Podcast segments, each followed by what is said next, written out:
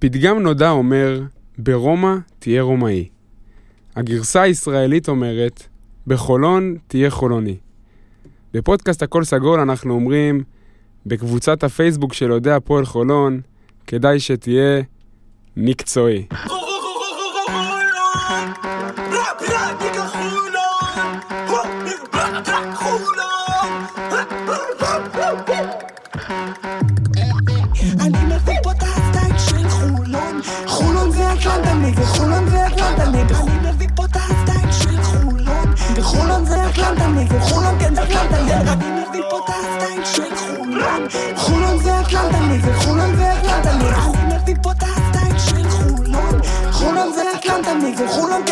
כן יום חמישי, 27 באוגוסט, שעת ערב מאוחרת, אולפני המקלט בחולון.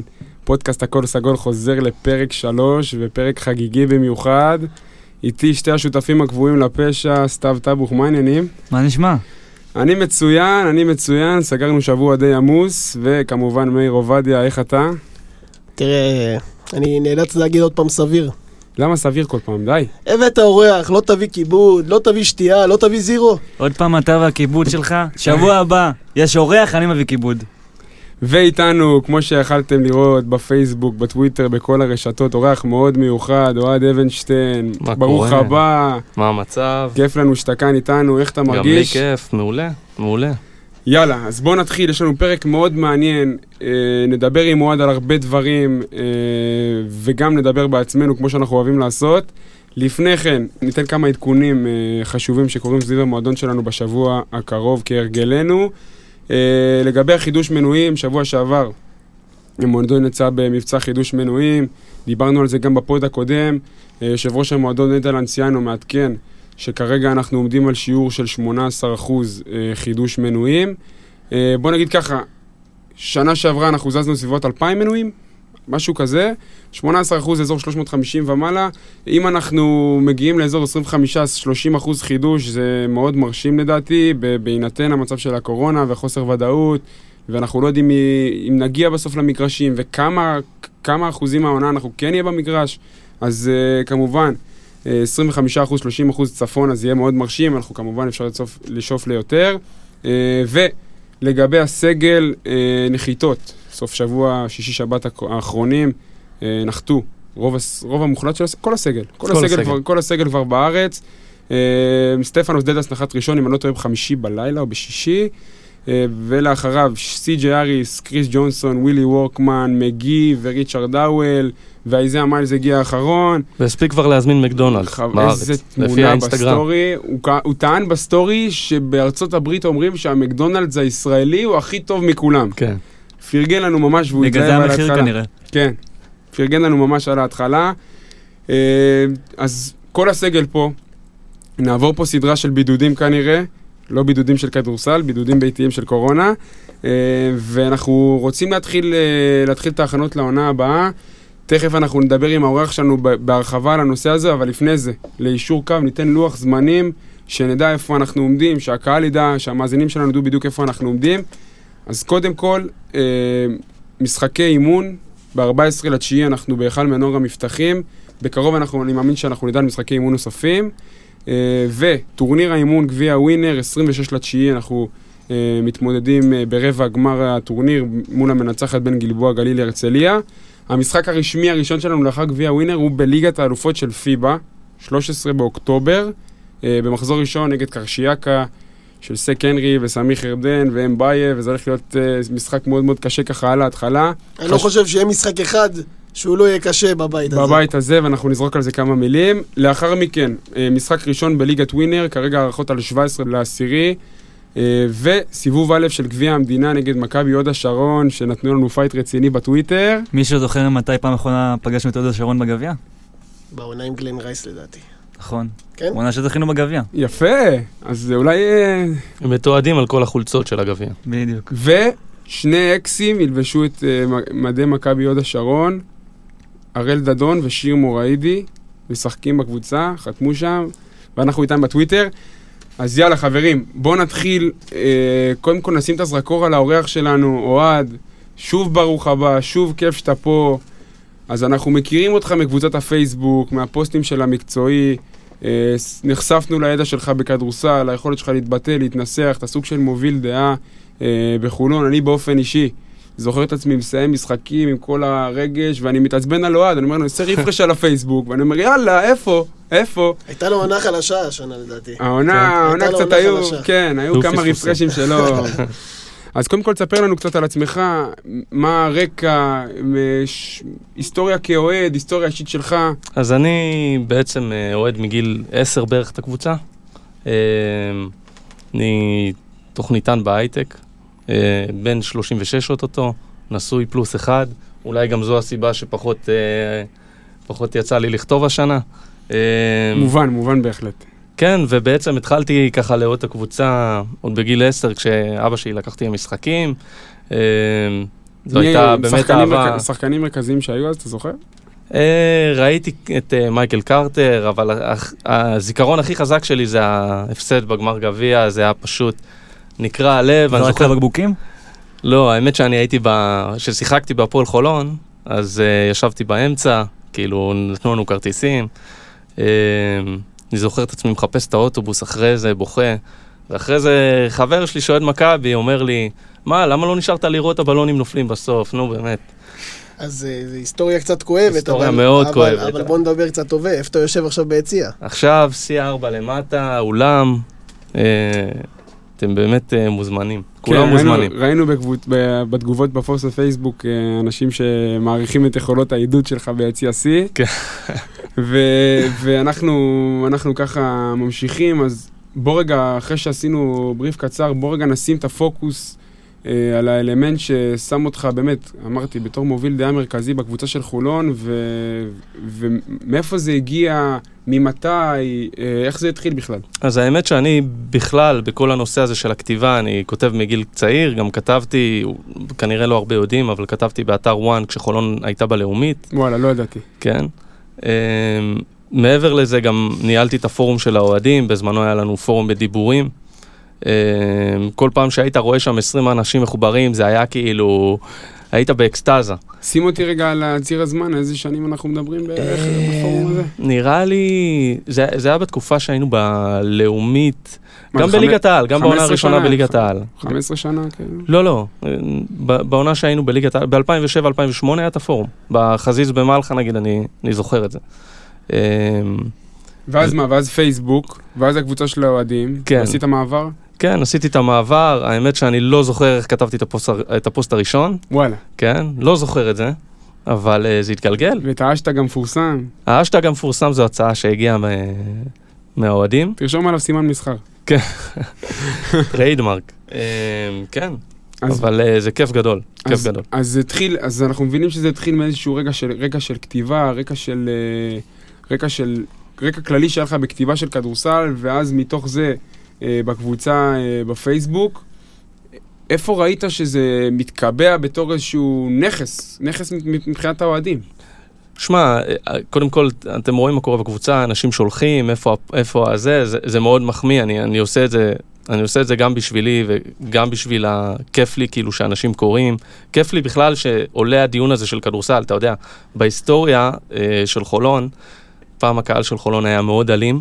אני חושב שכל ה-added value וגם הפודקאסט הזה, זה דברים שמשדרגים את הקהל, גם אה, נותנים לו את הזווית להסתכל, להתמקד בכדורסל, מעלים את הרמה של הקהל מבחינת, ה, מבחינת הידע שלו בכדורסל, אה, וזה, וזה כיף. אתה זה בעצם אומר שאנחנו רוצ, אנחנו רוצים שיח אינטליגנטי של כדורסל. ביציעים, זה מה שאתה מחפש. נכון. אתה זוכר איזה פוסט שאתה זוכר אותו במיוחד כפופולרי? האמת שלא, אבל אני יכול להגיד לך ש... גביע גלן רייס אולי? זהו, הפוסטים הכי פופולריים זה מן הסתם אחרי ניצחונות גדולים, אחרי, אחרי גביעים. עזוב אחרי... אותך, מה השיא של הלייקים? נו בוא, אנחנו שיא פה הלייקים נדבר נשבע לך בביזנס. שאני לא יודע, נשבע לך שאני לא יודע, זה לא... אני, אני באמת, אני לא, לא מחפש את זה, זה לא, זה לא מה ש... אה, זה, זה- זה ברור לנו שלא, אבל אתה יודע, תזרוק לנו איזה מספר, תשתף אותנו, אנחנו פה... אה, לא יודע, נראה לי סביב ה... סביב ה-280, 300 נראה לי, משהו כזה. אולי. אתם יודעים? עשיתם תחקיר? אה, לא עשיתי. עשינו לא תחקיר. אה, על התוכן, פחות על ה- פחות על הלייקים. סבבה. ורק אני אשים ב- בצורה קצת כואבת את הצד השני של הציר אחרי הצלחות, גם פוסטים של אה, מקצועי ביזיוני, גם הם מביאים המון המון traffic. ו- באמת? והיה לנו קצת כמה כאלה בשנה האחרונה, לצערנו הרב. אה, ורציתי להעלות עכשיו איזושהי סוגיה, סוגיה כללית שאני שואל את עצמי, ואתה בתור אחד אה, בקהל של חולון שמייצג מייצג את הרציונל המקצועי בצורה הכי טהורה שיש. אתה גם אוהד, אתה גם יושב ביציע, יש לך רגשות, שהוא מחטיא, מחטיא שלושה אתה מתעצבן בדיוק כמוני, ושהוא קולע אתה שמח בדיוק כמוני. ושאנחנו יוצאים ממשחקים כולנו בוערים וכולנו, אין לנו מושג מה קורה סביבנו. איך אתה מצליח לנתק את עצמך ולבוא ולתת ניתוח מקצועי, אובייקטיבי, במידת האפשר, אנחנו עדיין אוהדים, אבל איך אתה עושה את זה? איך אתה מפריד בין הרגש לבין המקצועי? שמע, משתדלים, אני משתדל כמה שאפשר, אני לא חושב שיש מישהו שיכול לנתק, גם, גם הפרשנים הכי מקצועיים, לא יכולים לנתק לגמרי את הרגש. שניב רסקי נגיד משדר משחק של מכבי, אתה רואה את זה, שאתה רואה את הרגש שיוצא ממנו. ספר לי על זה. אז אה, שומעים טוב. אני משתדל כמה שיותר, וזהו. ומבחינת, זהו, אז, אז, אז הקטע הזה זה קטע מאוד חשוב, כי, כי אנחנו מנסים, עוד פעם, לנהל פה שיח אינטליגנטי על כדורסל, ועדיין לא לזנוח את הזווית שלנו בתור אוהדים, בתור חבר'ה ש, שבאים מהיציע, ואצלך זה יותר מרשים אותי, בגלל הסמיכות בזמנים. אתה, את הפוסטים שלך אתה כותב אחרי משחקים, שאתה, שאתה יוצא, יוצא מהיציע, ואני כאילו לא עמדתי עם סטופר, אבל אני יודע כאילו ברמת התחושה, ש... בשעה, שעה וחצי, שעתיים אחרי משחק, אני כבר יכול לקרוא פוסט שלך. אז, אז כשאתה עדיין בוער, הלחץ ג'אם שלך עדיין גבוה מהמשחק, אתה עדיין מצליח לעשות את זה בצורה מרשימה. נכון, ואני אגיד לך יותר מזה, לפעמים גם, אה, אתה יודע, חברים רוצים לצאת אה, לשתות איפשהו, לאכול. לפעמים אני אומר, לא, לא, לא, היום אין. כאילו, לפעמים אפשר לוותר, לפעמים לא. אז תראה, דיברנו עכשיו יפה על, על אוהד והכרנו אותו לעומק, אבל בוא, אני אומר שנדבר קצת על הקבוצה עצמה, לשם כך התכנסנו. אז uh, יש לי שאלה. עברנו עונה, ב... ככה אני אומר במרכאות, לא פשוטה.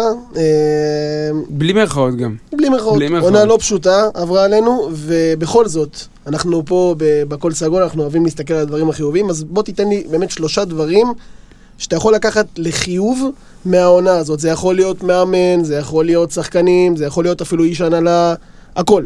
אוקיי, אז אה, אני חושב שקודם כל זו ליגת הקורונה.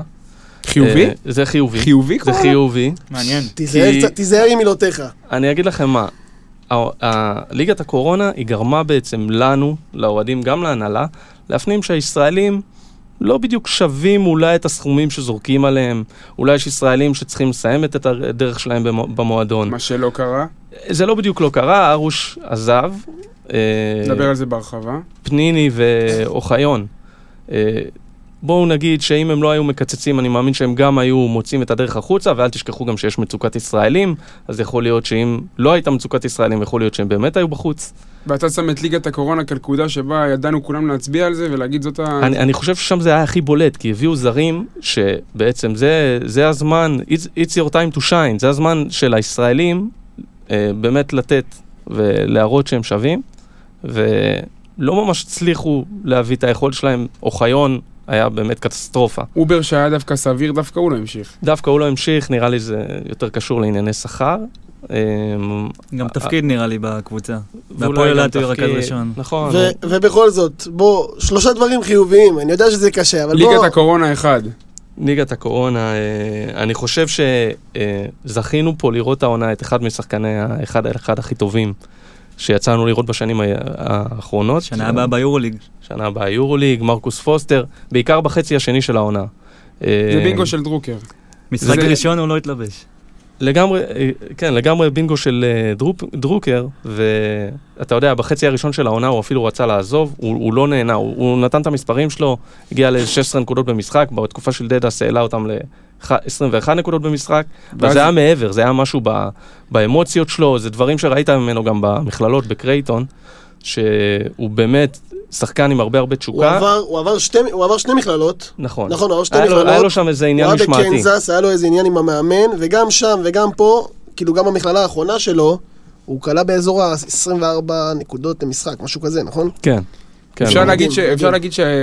בוא נגיד ככה, שהשילוב בינו לבין ריצ'רדסון מראש היה סוג של אה, יהודי לכישלון. ברגע שמאלי עזב כאילו באזור נובמבר, משהו כזה, אז פתאום ראית את מרקוס כאילו יותר אה, משמעותי בהתקפה. וכמו- אני חושב דווקא שהכישלון של, ריצ, של ריצ'רדסון זה גם בפן המנטלי.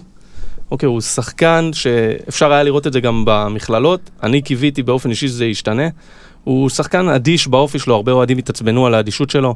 הוא אדיש באופי שלו, וחולון צריכה, במיוחד קבוצה כמו חולון, צריכה שחקנים שיקחו אחריות. הייתה קבוצה אדישה, גם לטביוס היה אה, סוג של כזה מנותק ואדיש. כמה פעמים ריצ'רסון דרך על הקו העונה? אני ו... אני... כמה? רגע, רגע, לא, רגע, לא. רגע, רגע. עשרות פעמים. יש לי וידוי, אני וסתיו הסתכלנו אחד על השני בעיניים עכשיו, וידענו שזה מה ששתינו אה, אני- שנינו האמת רוצים אני לא להגיד. ידעתי. באמת? לא ידעתי. עומד בפינה לקבל כדור, כל פעם. דורך על הקו, אין זה דברים קלאסי, כאלה. זה קלאסי. אני אין לפעמים דברים חשבתי שהוא. הכין את זה מהבית. כן, אנחנו משחקים במגרשים... אבל באמת, אבל אמרנו שני דברים שהם באמת יצאו חיוביים, אבל יצאו חיוביים, עוד פעם, זה נשמע לי קצת קורונה וזה, אבל בכל זאת, יש לנו שני, שני, שלושה זרים ששיחקו אצלנו בליגת הקורונה, שיחסית, עוד פעם אני אומר במירכאות, התקדמו. אה, ג'רמין לאב חתם פאוק סלוניקי, זו קבוצה תחתית אבל בעונה. ב- אה, ליגה יוונית, אה, שבון קולמן חתם בגרמניה בבונדסליגה, ודזי וושינגטון שלא נדע. חתם בטורקיה, ליגה ראשונה. ליגה ראשונה. הוא הוא מראש לא רצה לבוא לשחק. אוהד, אני אני חושב... אוהד, כן. לפני שאתה מביא לי את הדבר החיובי השלישי, איך קרה דבר כזה? איך שלושתם מצאו קבוצות אה, סבירות? בעיקר דזי וושינגטון, אבל בוא... ד- בוא דזי נדבר- וושינגטון, קודם כל הפערים בטורקיה בין הליגה הראשונה לשנייה הם תאומיים. באמת תאומיים, יותר אפילו מה- מאצלנו. אבל הליגה השנייה בטורקיה ליגה חזקה. ב- באופן יחסי הליגה השנייה בארץ. יש שם שלושה זרים, קודם אם אני כל לא טועה. דזי וושינגטון בקבוצת תחתית, הוא סיים... הוא הגיע, כן, במקום האחרון. מהמקום ב- האחרון. תשעה בטורקיה. משחקים לדעתי הוא שיחק. ועדיין, אני, אני חושב שהוא לא בא במוד לשחק, הוא בא רק לקבל את הכסף. זה, זה, זה לא הגיוני ששחקן, ש, שחקן אה, שנותן לך 28 נקודות למשחק, פתאום נראה ככה. זה לא... פשוט מכדרר. כאילו, יעקב, לא- לא יעקב רצה, מאיר לא רצה. היום עשה איתו, אם אני לא טועה, כתבה לפני המשחק אה, חוץ נגד. מכבי, אה, שהוא הסתכל לסקוטי ווילבקין בעיניים, כמו שהוא הסתכל לאח שלו בעיניים בליג- בליגה השנייה בטורקיה שהם נפגשו. כן, הוא אמר זה הולך להיות אישי. אבל בדיוק. יודע לדבר, אהב להתראיין. פשוט, זה פשוט עצמו. מדהים, אני, אני אישית לא מצליח להבין את זה, ו, ובכל זאת, בוא... בוא יש לך עוד איזה נקודה חיובית? הדבר השלישי ש... והדבר השלישי, אני חושב, כרגיל, ההנהלה, באמת, אני פשוט, אני, בגלל שאני אוהד ותיק, אני יודע מה זה הנהלות בחולון, ואנחנו באמת סבלנו מזה כל כך הרבה. אה, ההנהלה כל הזמן ניסתה לשפר, הפיטורים של לא ויתרו, דרוקר, אה? לא ויתרו, ו- וזה כל עונה, כאילו, כל עונה לא מוותרים, מחפשים איך לשפר. האמת. האמת שאני אני באמת, אני מסכים איתו. אני מסכים איתו חד משמעית בנושא הזה, כי יצא לי לדבר הרבה במהלך השנה על החלטות של ההנהלה ופזיזות וכל מיני דברים כאלה שעולים, ואי אפשר להגיד שהם לא עשו מה שהם יכולים לעשות כדי לחזק את הקבוצה, אם זה להביא את ג'ו אלכסנדר באמצע העונה, ולהביא את ריצ'רד האוול באמצע הסטורי ולהביא את של... מני אה, אריס באמצע העונה. ראיתם את הסטורי של מנהלת הליגה באינסטגרם? ג'ו אלכסנדר השתלט על הסטורי של מנהלת הליגה, ושהוא נחת איזה זקן. נהיה לו. הוא נראה כמו איש מערות. נשבע לך. כאילו הוא הזניח את עצמו כל השנה. אני רוצה לגעת בעוד נקודה חיובית, וזה המשכיות באירופה. אנחנו נהיינו קבוצה אירופאית, שם מוכר באירופה. למרות שאנחנו לא מצליחים. והנה כבר מדברים על אירופה, בוא תגיד לי למה אנחנו לא מצליחים. למה לא מצליחים? אה, טוב, תראה, אני חושב שקודם כל, יכול להיות שזה באמת העניין של הגובה, אבל, אבל לא נראה לי, כי אתה מסתכל על הפועל ירושלים, יש להם את בריימו ויש להם את תומאס, שהם היו השניים, שני הגבוהים הדומיננטיים ועדיין הביאו את אה, קופצ'ה שנה שעברה בשביל ה size. הביאו את קופשס וזלמנסון, הם לא היו כזה פקטור. ואז אוקיי? הביאו את טרי גם, בנוסף. טרי, טרי הגיע במרץ. כן. אז בוא נגיד שגם עד אותה נקודה הם ממש שלטו באירופה. נכון, תומאס, זה לא התומאס שהיה אצלנו, יש לו איכויות של הגנה, הוא היום השחקן ההגנה הכי טוב בליגת אלופות. נכון, ונבחר פה גם לשחקן ההגנה של העונה ב- בליגה נכון. שלנו. אה, בריימו גם נותן את ההגנה שלו ואת, ה, ואת התפוקה. אה, אז אה, לא יודע, כאילו, אה, שוב, השאלה זה לא למה אנחנו לא עולים שלב, למה אנחנו לא מצליחים. זה צריך לשים את הזה, כי העניין הזה... מה אתה מגדיר הצלחה?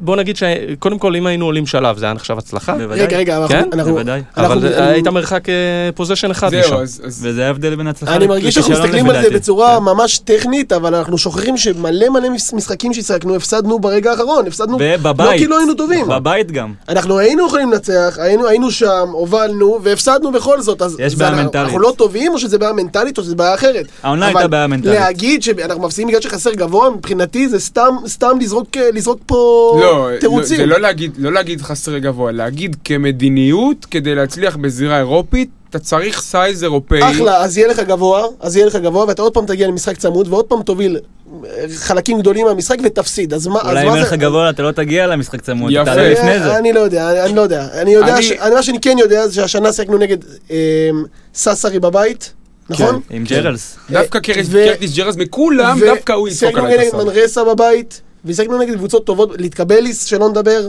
והיינו יותר טובים מהקבוצה השנייה, ב- לפחות ברוב המשחקים, והפסדנו. לא בגלל שלא היה לנו גבוה. אני- אנחנו קבוצה יותר טובה מלהתקבליס לפי דעתי. אני טוען לא רק ש... לפי דעתך. אני טוען ש-17-18 גלן רייס אלכסנדר, שלושה ניצחונות, 11 הפסדים, זו עונה של חבלי לידה, מובן, מקובל. 18-19 דן שמיר, קליף וויאט, אני לא רואה את העונה הזאת בתור כישלון, נתנו שם אחלה כדורסל לאורך כל השלב בתים, והיינו תחרותיים. שמע, השתבש לנו שם. קליף ווייט נפצע. בדיוק. והאמת זה היה סיכון עוד. אני אז, בתקופה ששמיר התראיין בקבוצת אוהדים, אני שאלתי אותו על קליף ווייט. והוא אמר שאין הרבה שחקנים כמו קליף ווייט. אבל עדיין זה היה סיכון, סיכון מטורף. ראינו גם בנס ציונה שזה לא בדיוק אותו שחקן. אבל הוא התחיל פה את העונה פצצה. הוא התחיל מצוין, אבל אה, פציע, מה זהו. לעשות? ואז שהבאת את סקוטי זה לא היה זה, והשנה, השנה, בוא נגיד ככה, ברמת ה... ברמת ה... ברמה הטכנית, כמו שבדיוק אמרנו, היית מרחק פוזיישן מלעלות שלב, אז כאילו פה היו פותחים שמפניות ואומרים שאתה מועדון גדול באירופה. אגב, גם עם גלן רייס, לא היינו כאלה רחוקים, היה לנו את המשחק בבית מכבי שהפסדנו לספרדים, היה- ב- ברבע האחרון היינו, היינו לא... כן, אבל היה לך שלושה ניצחונות כל ה... כן, אבל אם היית נכון, אבל אם היית מנצח, אז יכול להיות שהיית עולה. אני לא כן. אוהב להגיד אם. אז, אז, אז בכל מקרה, השנה הקטע באירופה זה לא היה העניין של התוצאה, זה היה יותר העניין של הגישה וה- וההרגשה כאוהד. להפסיד, גם לטורק טלקום הפסדנו עם אה, ניק ג'ונסון שם שתפר אותנו בסוף, ו- וסאסרי, וכל הדברים האלה. זה ברמת האוהד שאתה מפסיד נקודה, כאילו נקודה שתיים הפרש על פוזיישן אחרון, זה כמו שאתה חוטף 20, כאילו ברמת, אפילו אפילו יותר כואב. ואם אתה חוטף 20, אתה, אתה אומר כאילו, אוקיי, הכל. הלך חרא, וברמה של זה, גם, גם אם העונה הזאת הסתיימה ב-6-8, אם אני לא טועה, היא הרגישה כמו ה-3-11 של, אה, של גלן רייס ודן שמיר. והעונה, זרקנו על זה כמה מילים בפרק הראשון, קיבלנו חתיכת בית, אוקיי? עם כמה קבוצות מאוד משמעותיות, שאנחנו בהמשך גם ננתח אותן ברמה הפרסונלית, אה, וזה לא הולך להיות פשוט אה, וקל. ואם כבר דיברנו על קליף, ואם כבר דיברנו על שמות, אז אתה יודע, הרבה אוהדים מדברים איתי על שחקני עבר, ואנשים פה אוהבים להחזיר אה, שחקנים. רציתי לשאול אותך שתיתן לי איזה שחקן שבשנים האחרונות אהוב עליך ביותר, התחברת, לאו דווקא השחקן שהיה... בוא נגיד מאז שעלינו ליגה ב-2007. תראו, טו הולווי תמיד בא לעבודה. אין מה לעשות, הוא תמיד בא לעבודה.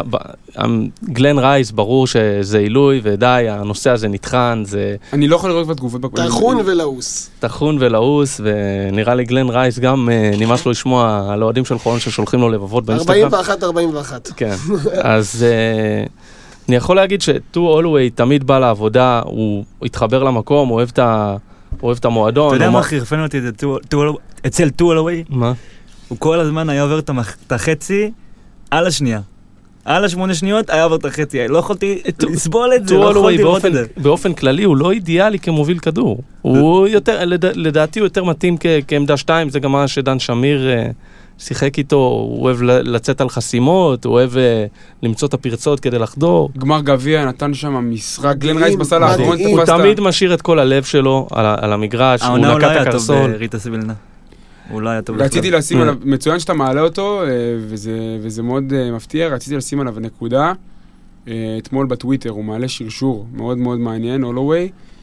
דיברו על, בהקשר של הבועה ב-NBA, על פול ג'ורג' ועל זה שקשה לו מבחינה נפשית ובגלל זה הוא לא טוב. ואז טו הולווי שם, שם זרקור חשוב ואומר כאילו, מה עם כל השחקנים האמריקאים שמשחקים באירופה? וטו ו- הולווי השנה היה האמריקאי היחיד בריטס וילנה. וזה, וזה גם fucking ליטא עם מינוס זה 50 ליטא, מעלות זה לא בקיץ. נעים, לא נעים. והוא כותב שם שכאילו לא שמים עליהם לב, והם לבד, והם לא חוגגים את החגים עם המשפחות שלהם, והם... והם לא מרוויחים אותו דבר. שמע, זו הסיבה גם שמאמנים מפחדים מאוד, קבוצות ב-level שלנו נגיד, לא מביאים בדרך כלל rookies, כאלה שלא שיחקו באירופה, נגיד מה שהיה העונה שעברה עם מלאקי ריצ'רדסון זה, זה, זה חריג. ג'יילן אגב, ג'ונסון. גם ראית את התוצאה, כן?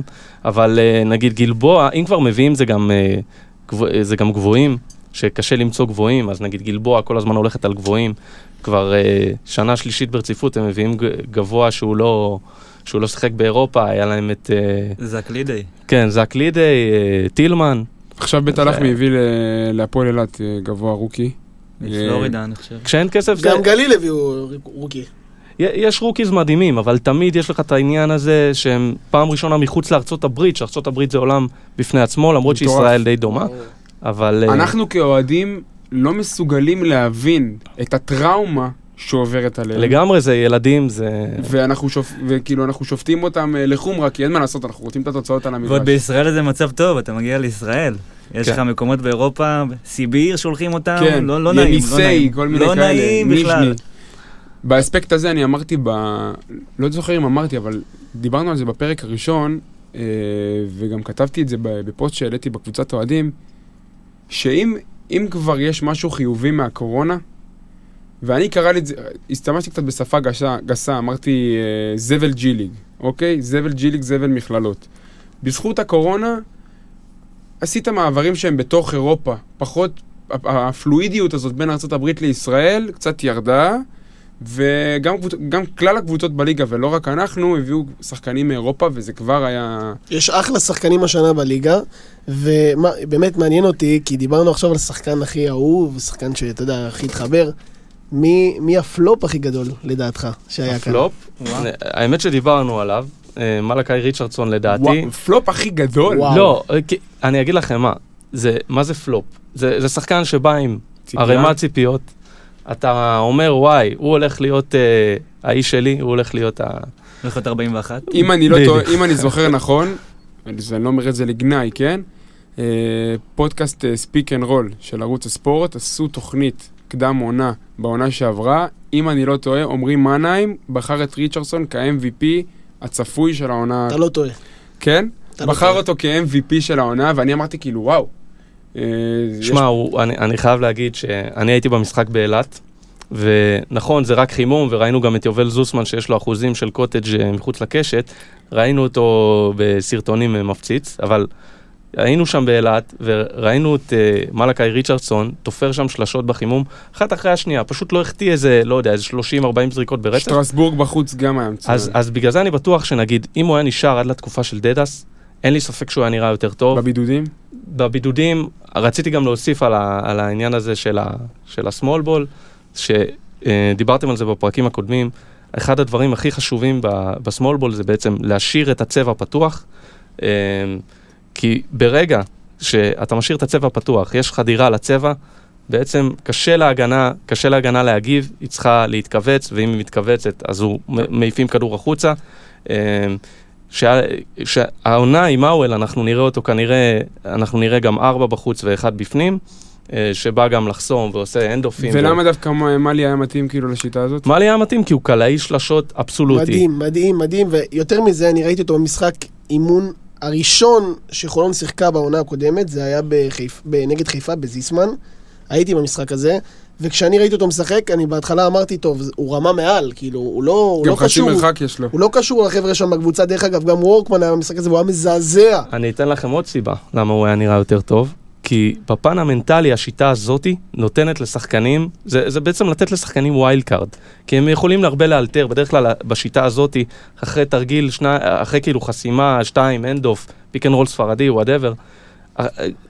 יש כרטיס חופשי לכל שחקן שמקבל את הכדור לעשות מה שהוא רוצה, ובעצם מלאקי ריצ'רדסון, אולי אם הוא היה מקבל את, החופש הזה, ובעצם היה מקבל את הביטחון, אה, הייתם רואים אותו שונה, כמו שראיתם את פוסטר שונה בחצי הראשון לבין החצי השני. ראוי, ראוי, אה, ראוי לדבר גם, אה, אם אנחנו כבר הזכרנו את טו הולווי, וככה זה ברח לי מהראש, בא- באותה נשימה גם את קורי וולדן, שזה השחקן שאני הכי התחברתי אליו. אני עוד אהבתי מה- אותו בעונה שלה פחות טוב. אז לא. אני, אני גם, אני גם, כי זה... אנשים זה, שחטו אותו זה בקבוצת פשוט, הפייסבוק. תקשיב, זה פשוט... כולל אני. אני, אני לא יודע איך להגדיר את השחקן הוא הזה. היה הוא- שם את הלב על הפרקט. בדיוק. זו המילה, זו המילה. עזוב, לב, נשמה, הבן אדם היה powerhouse, לא מחטיא מבחוץ במשחקי בית, במשחק נגד, מפ... נגד מכבי בחוץ ניצחנו, אני לא אשכח, possession אחד. הוא ניהל את ה possession, נתן כדור, אה, הגיע בסוג של backdoor, חזרה החוצה, אה, קיבל חזרה את הכדור מהגבוה וקלע שלושה. ושנה הבאה ביורוליג. שנה הבאה גם ביורוליג. אז uh, דיברנו ככה על ריצ'רדסון, הזכרת את ה small ball וזה מחבר אותי בצורה uh, מצוינת uh, לדיון הרחב שאנחנו רוצים לעשות בפרק הזה.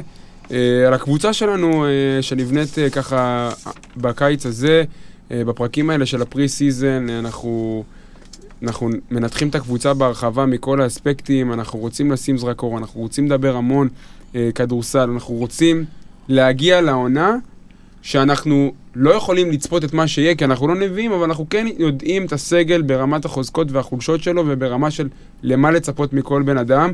אנחנו דיברנו הרבה בנושא, אתה האורח המרכזי שלנו היום, אז תן לנו את הזווית שלך על הבנייה של הקבוצה, הקיץ. אז קודם כל, יש פה, ברור שהמבחן יהיה פה אירופה.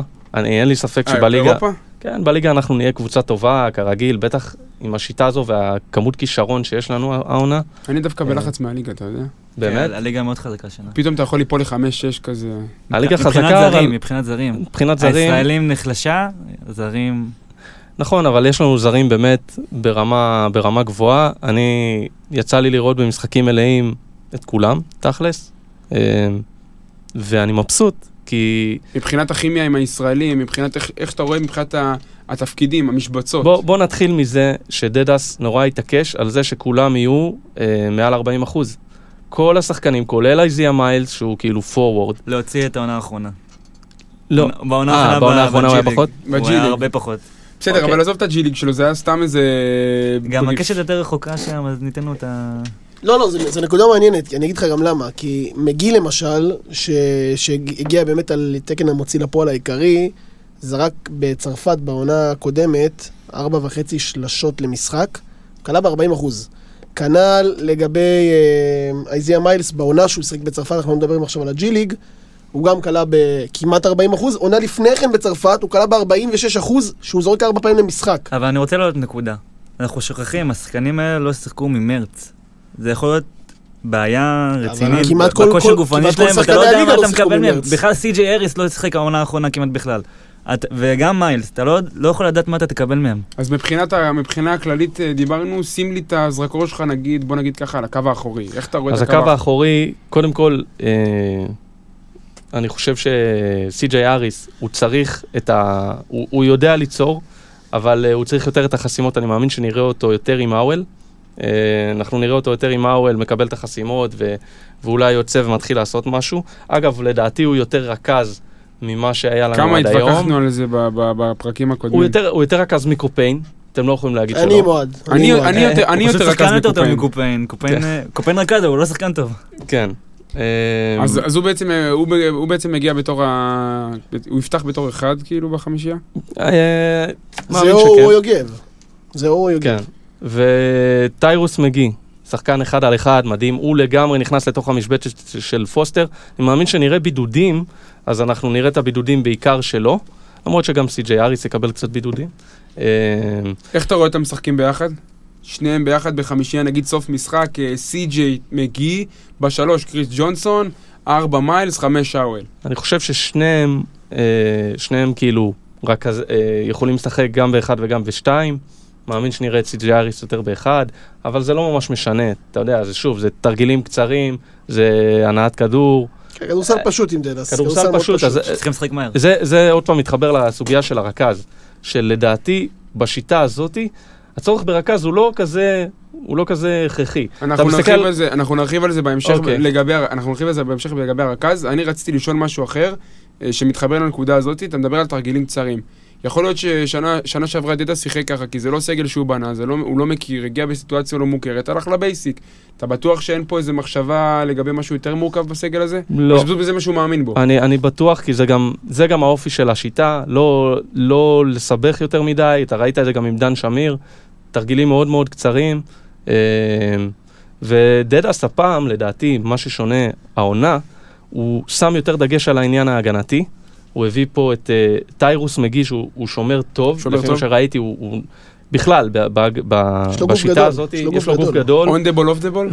ובשיטה הזאת אה, יש הרבה הרבה לחץ על הכדור. יש המון לחץ של הכדור על הגארדים, כל הזמן לוחצים, ולא היה לנו את זה בשנים קודמות מ- בגלל האופי של השחקנים.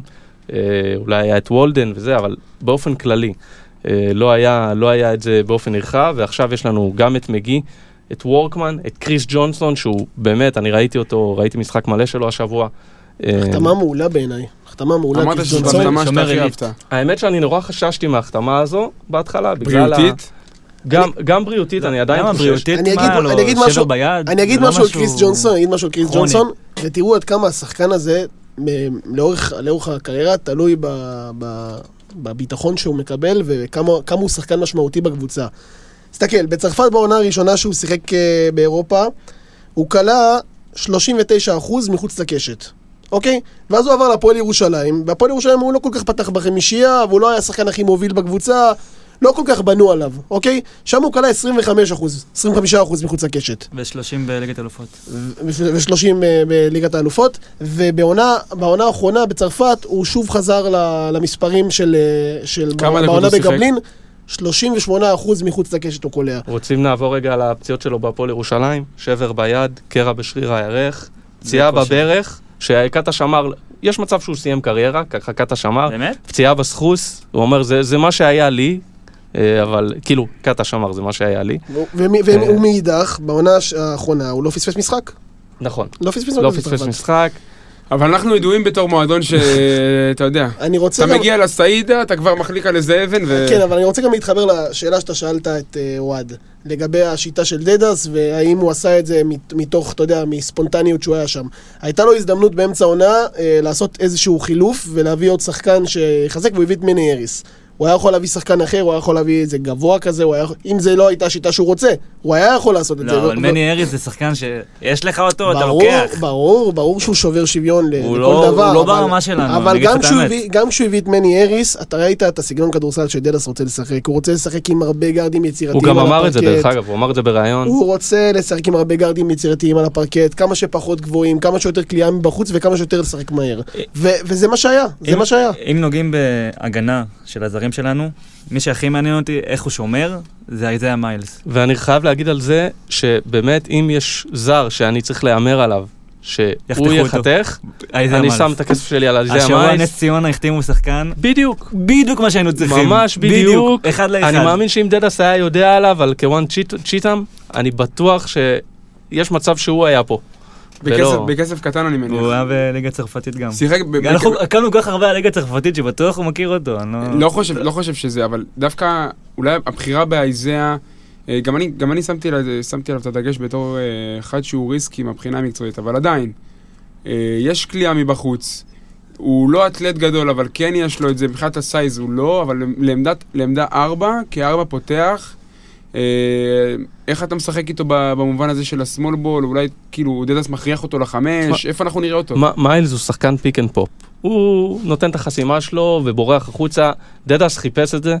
אה, הוא חיפש מישהו, כמובן, שקצת, הוא חיפש forward, שקצת יעזור בריבאונד, אה, קצת... מרווח את המשחק. כן, הוא עושה, הוא עושה גם הרבה נקודות זבל, כאילו ת- מדי פעם מוריד איזה ריבאונד קל ו- ועושה אותו, אה, עושה נקודות. אה, לא יודע, אני לא סגור עליו, לא סגור. אז אה, מבחינה כללית... ה- מיילס, אבל לפני לפני שאנחנו ממשיכים, אה, אני חייב להגיד עליו משהו. זה, הוא כלה בצרפת, בעונה אחת לפני האחרונה שלו בצרפת, זאת אומרת, לפני שהוא עוסק בלימוד, הוא, שח... הוא כלה 46 אחוז מחוץ לקשת, שהוא משחק בסך הכל 23 דקות על הפרקט. ב- לפני העונה בלימוש? לפני גם העונה בלימוש בלימוש. ביורוקאפ הוא היה... בלימוד ביורקאפ הוא כלה יפה, אבל אני מדבר איתך הוא על עבר העונה- 50%, על העונה- שלפני. ביורקאפ כן. העונה שלפני, הוא היה... זה, עכשיו, הוא קלעי ברמה גבוהה, זה כאילו קלעי שאמור לפתוח על המשחק, והוא... ב, ב, הרבה בליגה ישחק בעמדה מספר 5, מה שלא תטעה. מה הוא נותן לי חוץ. מהקליעה? מה הוא נותן לי חוץ מהקליעה? אז זה, שאלה זה. אז, אז אני, בגלל זה אני ציפיתי שיביאו אולי שחקן ביותר אור- אוריינטציה של הגנה וריבאונד. אה, מי שיצטרך, מי שיפול עליו הרבה על הכתפיים שלו זה קריס ג'ונסון, שהוא יהיה בעמדה ארבע לא מעט, כשהאוול יהיה על הספסל, איזיה ישחק חמש, אה, ואני מאמין ש... אה, וו- וורקמן יהיה שלוש, ג'ונסון יהיה ארבע, וג'ונסון יצטרך לשמור על הפורוורדים, וכולם בסופו של דבר בסמול בול זה הרבה עזרה בהגנה, הרבה לחץ על הכדור. ערבות הדדית. אין מה לעשות. כמו, כמו שהיה בש, אה, בתקופה של שמיר, שכולם סוגרים לריבאונד, כולם צריכים להתנפל, בדרך כלל זה לא מצליח, אבל לפעמים זה כן מצליח, אין מה לעשות, you win some, you lose some. טוב, אז קודם נגענו בסוגיה של הזרים בליגה שלנו. אה, באמת, בליגה החתימו זרים מאוד טובים. וולטר למון בהפועל תל אביב, פרנק גיינס, שהיה שנה שעברה עם תאודוסיץ' בבולוניה. הייתי בהלם שהוא... הוא כלה 20 נקודות למשחק לפני שנתיים בליגה האיטלקית. מדהים. דונטה סמית כמובן, אה, מרקל בראון באילת, עבר NBA יש לו, שון הרמן היה בזניץ', השנה היה בצרפת קצת, פטריק יאנג היה באולימפיאקוס. אגב, דונטה סמית, 200 אלף דולר ממכבי חיפה. כל שנה, יאמן. כל שנה, כל פשוט שנה לא ג'ף. רוזן, ג'ף רוזן מביא, שנה שעברה קרירו ורגס ורגס, 190. נכון, ורגס. כן, ורגס כל היה- שנה הוא מנחית פה מה שהוא רוצה, כאילו, בלי בלי שאלה. כן, אבל השאלה הנשאלת, איפה אנחנו עומדים ביחס לקבוצות אחרות בליגה? מבחינת, האיז- מבח- מאיזה בחינה? של הזרים, של האיזון? מבחינת הזרים, בואו בוא נתמקד בזרים. אמ, אני חושב שסך הכל, שוב, יש לנו זרים טובים, אה, לא פחות טובים אה, משל הקבוצות האחרות, חוץ מכמובן מכבי ו- וירושלים. אמ, ראשון לציון נשאר להם קצת כסף ראשון עודף. לציון יש להם זרים. נשאר להם כסף עודף. יש להם את היתרון שהם משחקים ביורו-קאפ. יורו-קאפ זה מביא- זה מגנט לשחקנים, זה המפעל השני בטבעו באירופה. נכון. אין מה לעשות. נכון. אז אה, תשמע, האמת לכל הקבוצות גם נשאר כסף עודף. אה, לא, לא כולם הצליחו להביא ישראלים בכירים, אבל אצל ראשון לציון זה הכי, בוד... זה הכי בולט. אה, אמרת שון ארמנד, שחקן שדדה סימן אותו, אה, שחקן באמת וירטואוז, כאילו הוא ברמה סקורר, של אה, יותר הפועל ירושלים לפי דעתי מאשר אה, מכבי ראשון. כן, אבל שנה שעברה הוא שיחק אה, רק אה, 14 משחקים. כן, אז, התחיל בטורקיה. מהבחינה כן. הזאת של הזרים, סתיו העלה פה נקודה משמעותית, שאנחנו רואים פה הרבה, הרבה זרים בעלי שם מגיעים לליגה. זה מחבר אותי לעוד איזה מיני נקודה שאנחנו צריכים לשים עליה את הדגש. כל סגל, כל בנייה של סגל, מצריכה איזושהי רמה של איזון בין הסגל הישראלי לסגל הזר, גם מבחינת תפקוד, גם מבחינה תקציבית. אנחנו רואים הרבה קבוצות בליגה, פשוט, גם עקב העניין הזה של הנהירה הצרפתית, שהרבה, לא רק צרפת, גם טי.ג'י קליין וג'ק כהן, ותומר גינת ואיתי שגב, המון דני עבדיה היה מדר. דני וים, המון ים שחקנים הדר, ישראלים. בכירים לא יהיו פה, אז מה קבוצות עושות? מביאות סגל ישראלי צעיר וזול, מפנות כסף לזרים. בוא נדבר על סגל צעיר. אין לנו קבוצה כרגע לאימונים, אין לנו עשרה שחקנים. את מי אתה מביא? אז, אז ברמה הזאת, ברמה הזאת אנחנו גם קצרים בסגל הישראלי ש- ב, מבחינת, מבחינת הצעירים, אבל תראה קבוצה כמו הפועל אילת. יש להם את אה, צוף בן משה, אה, עידו דוידי צוף לא- בן משה הכי בכיר. צוף בן משה הישראלי הבכיר שם. עידו כן, לא בהפועל. וגם, וגם מכבי ראשון. לא, נועם- שולדבראון גם. שולדרמן נשאר שם? כן. שודברנד באילת, אבל צוף בן משה אמור להיות הספק הישראל, הישראלי המוביל של הנקודות. מכבי ראשון שדיברתם עליה עכשיו, עידו פליישר, דוברת, טישמן ונועם אביבי. גולן גוט. וגולן גוט. זה סגל ישראלי הרבה, הרבה יותר חלש ממה שהיה להם בעונה שעברה לדעתי, נכון. ולקחו כסף והביאו זרים יותר טובים. איך אתה רואה את האיזון הזה מבחינת הפועל חולון, שאנחנו תקועים פה עם שחקנים אה, יקרים בגזרה הישראלית? אולי אנחנו יכולים להביא זרים יותר יקרים. שמע, אני, אני עדיין לא הייתי מזלזל כל כך מהר בניסיון. Uh, אתה יודע, נועם דוברת הוא שחקן סופר מוכשר שעשה התקדמות מטורפת, אבל uh, בסופו של דבר, uh, פניני, במיוחד אחרי כל הנטישה ההמונית הזו, זה נכס מטורף. זה, זה עדיין נכס מטורף. אני לגמרי מועד. לגמרי מועד, לדעתי פניני בחולון נתן את התקופה אולי הכי טובה בקריירה שלו, ואני לא ממש לא מגזים. אני חושב שגם השנה ב- באירופה, אנחנו קשה לנו לזכור את זה בגלל שבאמת עבר הרבה מאוד זמן, אבל גם באירופה, אני מזכיר לך משחקים של מאני טיים, שבאמת פניני היה שם. פניני היה שם, לא משנה איך תהפוך את תכף. אני אתן לך, עשיתי ניתוח סטטיסטי מעמיק מאוד על פניני, תכף אנחנו נבין מה אתה יודע, איתו, אבל שומרים טובים ביחד איתו. הוא הוא לא יכול אתה- להיות בהגנה עם שומרים לא טובים, הוא אבל לא יכול לעזור, הוא לא יכול... בירושלים הוכיחו שאפשר כבר לא, אבל להכביס ראינו- שחקנים בהגנה. ראינו בליגת הקורונה, פניני לא ירד להגנה. אני מאוד מקווה שאנחנו לא נראה את זה. כי עזוב, אתה, גם המנטליות בליגת, בליגת הקורונה נכון, נפגמה נכון. קשות. זה נכון. זה- טוב שאתה אומר מנטליות, כי באמת, על האוהדים תמיד יש, אה, יש נטייה להסתכל רק מקצועית, רק יכולת, רק זה. יש, יש גם משמעות לאיך אתה בונה את הקבוצה מבחינת התמהיל המנטלי שלה. קח בעונה שעברה נהריה, עם אה, ווטרס וויקניל.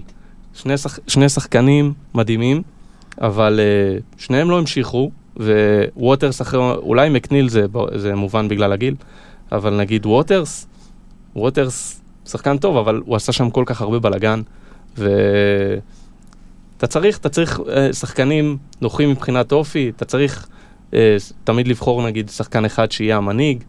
אה, והוא המנהיג, אה, בלית ברירה. ובכל זאת, נכון. סי.ג'י אריס מתראיין לפני שהוא מגיע לארץ, והוא אומר, שמעתי שאני הולך לשחק עם גיא פניני ויוגב אוחיון, אני מחכה לזה. אז נכון. זה עושה, זה עושה משהו לשחקנים הזרים שמגיעים, כאילו זה עושה משהו לקבוצה. נכון. אבל אתה לא יכול להגיד שיהיה לך שני פניני בקבוצה. לדוגמה, תארו לכם היה שני פניני. פחד הוא זרק- אלוהים. הוא זה זרק את זה. בפרק, הוא זרק את זה בפרק אפשרי. 2, בפרק 2 הוא שאל על גוני. אם אנחנו רוצים האם להביא... זה היה אפשרי? חד משמעית, התשובה היא אז לא. פניני וגוני זה יכול להיות אה, פחות היה עובד. לגבי גיא פניני, דיברנו עליו בקטע המנטלי, בואו נדבר עליו קצת מקצועית, גם באספקט של 19-20 וגם במבט קדימה של אה, עונת 2021. שימו לב אה, לגיא פניני אה, ולשינוי שלו במימד הסטטיסטי, ברמת תרומה הסטטיסטית שלו לפרקט, אה, על בסיס האנשים שמקיפים אותו. למשל, אני אתן סטטיסטיקה מאירופה, אוקיי? 17-18, אנחנו משחקים באירופה, אה, גלן רייס, אה, ג'ו אלכסנדר, הקבוצה הגדולה של הגביע, 13 משחקים לגיא פניני, משותף אה, ב-25.6 דקות למשחק, קולע 9 נקודות למשחק, לוקח 1.9 ריבאונדים, 2.6 אסיסטים, באחוז לא אופייני של 33.8 אחוזים לשלוש. בעונה שאחריה, שהייתה לנו קבוצה שהיא הרבה יותר קבוצתית באופי שלה, אוקיי? אז הוא כבר מוסר ארבעה אסיסטים למשחק, הוא כבר קולע הרבה יותר טוב, ומבחינת תרומה התקפית, לא במובן של להפעיל את החברים, אלא במובן ההתקפי פרסונלי, בעונה הקודמת הוא נתן את הנתונים הכי טובים שלו בליגת האלופות, עם אה, 50% ל-3, 9.5 נקודות. אז איך אנחנו רואים את גיא פניני, מעבר לתרומה האינדיבידואלית שלו, ראינו אותו השנה הרבה פעמים מנסה להיות uh, סוג של uh, מפעיל את החבר'ה, סוג של uh, רכז, בסוג של מנהל משחק. איך אנחנו רואים אותו בעונה שעברה, והאם אתה רואה שזה הולך להתקדם גם קדימה בעונה הבאה, או שהוא הולך לשנות פאזה לגמרי? שמע, אי אפשר לדעת גם בגילאים האלה אה, מתי תבוא הדעיכה האמיתית. פניני יש לו ערך מוסף בצד המנטלי. מעבר לזה, ב, ב, שוב, בשיטה הזאתי, הוא יוכל לקבל את הכדורים שלו בחוץ ולדפוק את השלשות שלו. אה, עכשיו יש לו, יש עוד ש, אה, שני שחקנים אה, על עמדה שלוש, שגם יכולים לשחק ארבע. גם הוא יכול לשחק ארבע. גם הוא יכול לשחק ארבע, יש, האמת יש גם את מיילס, אז כאילו, אנחנו מאבדים אבל מהיתרון, אחד הגדולים שלו ב- על הפרקט, שהוא מפעיל את הגבוהים, יוצא מן הכלל, אחד הטובים באירופה לפי דעתי. הוא יודע להכניס כדור מה top of the key לגבוה, הכי טוב באירופה. נכון, אבל דיברנו על זה שהצבע פתוח, ומה עוד קורה שהצבע פתוח? יש הרבה חיתוכים. נגיד קריס, אה, קריס נכון. ג'ונסון גם אוהב לחתוך מאוד לצבע, וגם אה, טי.ג'יי קליין גם עושה, עשה את זה המון, בגלל זה ראינו מלא מסירות של, מלא אסיסטים של פניני את קליין. קורי היה עושה את זה. קורי היה עושה קורי וולדן היה עושה את קורי זה היה טוב, עושה את זה נכון. עם... המ- יש לי משהו מעניין על גיא פניני, אם אנחנו כבר בקטע של אה, אקטואליה, דוקטרינות, ראיתי את זה הרבה ברשת בזמן האחרון, אני פיתחתי דוק, דוקטרינה חדשה, דוקטרינת ששופטים אה, אה, חיברו אותה לדעתי, אל תאמינו לפניני, זה אבל- השם אבל שלה. מה שכן, באירופה אנחנו רואים שלושה. שמאמינים לו. פניני, כן, זה ברור. באירופה מאמינים לו. בליגה, פניני זורק שלושה, גם אם, גם אם יבואו עכשיו עם נבוט וייתנו לו את זה בראש, לא, ישרק, לא ישרקו לו כבר. הוא, איתי- שכטר הוא של איבד את הכדורסל. האמון, הוא איבד את האמון כבר. הוא- הוא בצדק. אז מבחינת התפקוד המקצועי של פניני, מה אנחנו רואים אותו, מה אנחנו הולכים לראות אותו עושה בעונה הבאה? בעיקר קולע, או שגם אני- ברגע שיש לך, ש- שנה שעברה היה לך בקו האחורי פחות יוצרים, אוקיי? השנה יש לך שתי יוצרים מאוד מרכזיים, פלוס יוגב אה, בקו האחורי, אולי הנטל הזה של היצירה ירד מהכתפיים שלו? אני אגיד לך ככה, כל דקה שעובר את ה-20, כל פעם שעובר את ה-20 דקות על הפרקט במשחק, אני מרגיש את הערך האחורי שלי. זה זה כואב לי, זה כואב לי, אני לא- קשה לי לראות את זה. אה, תראה, אני, אני חושב שנראה אותו עושה את הדברים שהוא עשה פשוט בעונות קודמות, לגבי מספרים, לא יודע, לא יודע כמה זה, זה חשוב. כי נראה אותו נותן את החסימות, הולך, יוצא החוצה, עושה את, אה, עושה את כל המהלכים הקטנים האלה, מוצא שחקנים שחותכים לצבע עם מסירות טובות, אה, נותן את, השלשות שלו, והערך המוסף זה שלא תמיד אנחנו האוהדים יכולים לראות. זה, תשמע, כל זה, כל זה נחמד, אבל לי יש שאלה שהיא לדעתי השאלה הכי חשובה. מי השחקן שהוא היום הכי חשוב בסגל לדעתך? חשוב, ב- באיזה בחינה חשוב? אני, אני אנסח את השאלה אחרי זה, אחרי שאני אקבל את התשובה. כרגע, מי השחקן הכי חשוב בסגל? האמת, לדעתי קריס ג'ונסון. לפי דעתי מגי. אז עוד מעט אתה תסביר לי, אבל קודם כל אתה תסביר לי. קו- קודם כל, ש- שיש לך ארבעה זרים, כל אחד נהיה חשוב.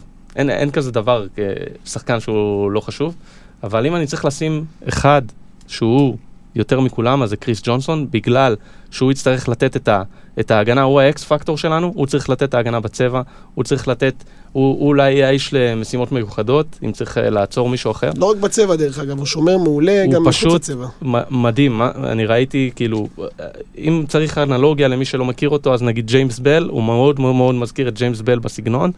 אני, יכול להיות גם שההגנה, אה, מבחינת הג- הגנת אחד על אחד, הוא אפילו עולה יותר עליו. טוב מג'יימס בל לדעתי. כן, בטח, בהגנה אבל כן. בואו נקווה שוב, בואו נקווה שהוא יהיה בריא, בואו נקווה. סתיו, למה מגי?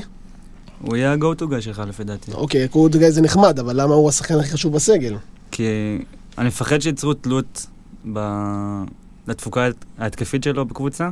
זה יכול לקרות, כמו שראינו עם פוסטר העונה. אני מאוד מקווה שזה לא יקרה, אבל אה, לפי דעתי הוא... משהו מעניין על אה, פוסטר ועל מגי, מגי בעונה הקודמת בממוצע 2.2 אסיסטים למשחק. פוסטר גם לא המריא לשחקים עם, אה, עם, ה... עם הממוצע שלו, ואיך זה בא לידי ביטוי עכשיו אצלנו? אז אני, אני רוצה להתייחס לדבר הזה, שהרבה פעמים אה, זה עניין של סיטואציה ותפקיד. ייתנו לך לעשות אה, דברים, אתה תצליח לעשות מספרים. עכשיו, במקרה של מגי, ממה שאני ראיתי אותו, יש לו יותר יכולות של, אה, של בוא נגיד, אה, ניהול משחק, ו- ויותר יכולות של... יש לו? י- יש לו, יש לו לא, לא, יותר... יש לו, יש לו את זה. הוא מסוגל ב pick and roll ליצור יותר טוב מפוסטר. אה, אתה יודע, איך אתה יכול לראות ששחקן יותר טוב ב pick and roll, אתה רואה גם, אתה, אתה, הוא, look, הוא אחרי החסימה, אתה רואה אותו איך הוא לוקח את השחקן על גב, אתה רואה, אתה רואה איך הוא מתזמן ה movement את המהלך שלו. והאם הוא מצליח למסור ל, ל, באמת למקומות, אם הוא מצליח לראות שחקן שנמצא בכלל בקצה השני, אז אה, אז, אגב, אז, אני רוצה להוסיף בנושא ה-go to guy של הקבוצה. אני דווקא זוכר את דדאט כשהוא הגיע, הוא ניסה להוריד את התלות מפוסטר דווקא. אני זוכר שהוא גם אמר בראיונות שהוא רוצה שעוד שחקנים ישתתפו במשחק ושלא נלך דווקא לפוסטר, והוא קיבל פחות את הכדור כשדדס הגיע. אז אה, אני מאמין שגם הוא, תראה. נס... הוא, הוא רוצה כאילו שהקבוצה תהיה כן. יותר קבוצתית גם העונה. לגמרי יש בזה משהו, הקבוצה, הקבוצה היית- הייתה בעצם נואשת ל- לשינוי שיטה, שינוי סגנון, וראו את זה גם נכון, בצורת נכון. המשחק. אני ראיתי את פניני הרבה פעמים מת- מתאכזב פשוט ממהלך אה, התקפי שעוד השריש שם אה, דרוקר, אבל יש לי שאלה, שאחרי שבאמת אמרנו מי השחקן הכי חשוב, יש עוד פרמטר שבעיניי הוא מאוד מאוד חשוב, שקוראים לו Game Changer. וזה שחקן שמבחינתי גם יכול לעלות מהספסל ולשנות את המשחק לגמרי. לפני שאתה תגיד את ראינו את שלך... זה מארוש, העונה נכון. בדיוק, האחרונה. ארוש היה ארוש ה game changer שלנו. שנים. נכון, שנים הוא היה נכון, game changer. נכון, בעונה אבל עכשיו. אבל עכשיו, אני אגיד, אני אגיד את, ה- את, את החלק שלי, את מה שאני חושב, ולדעתי זו החתמה מדהימה שלנו בקיץ. ווילי וורקמן לדעתי הולך, אה. הולך להיות ה game changer לגמרי שלנו השנה.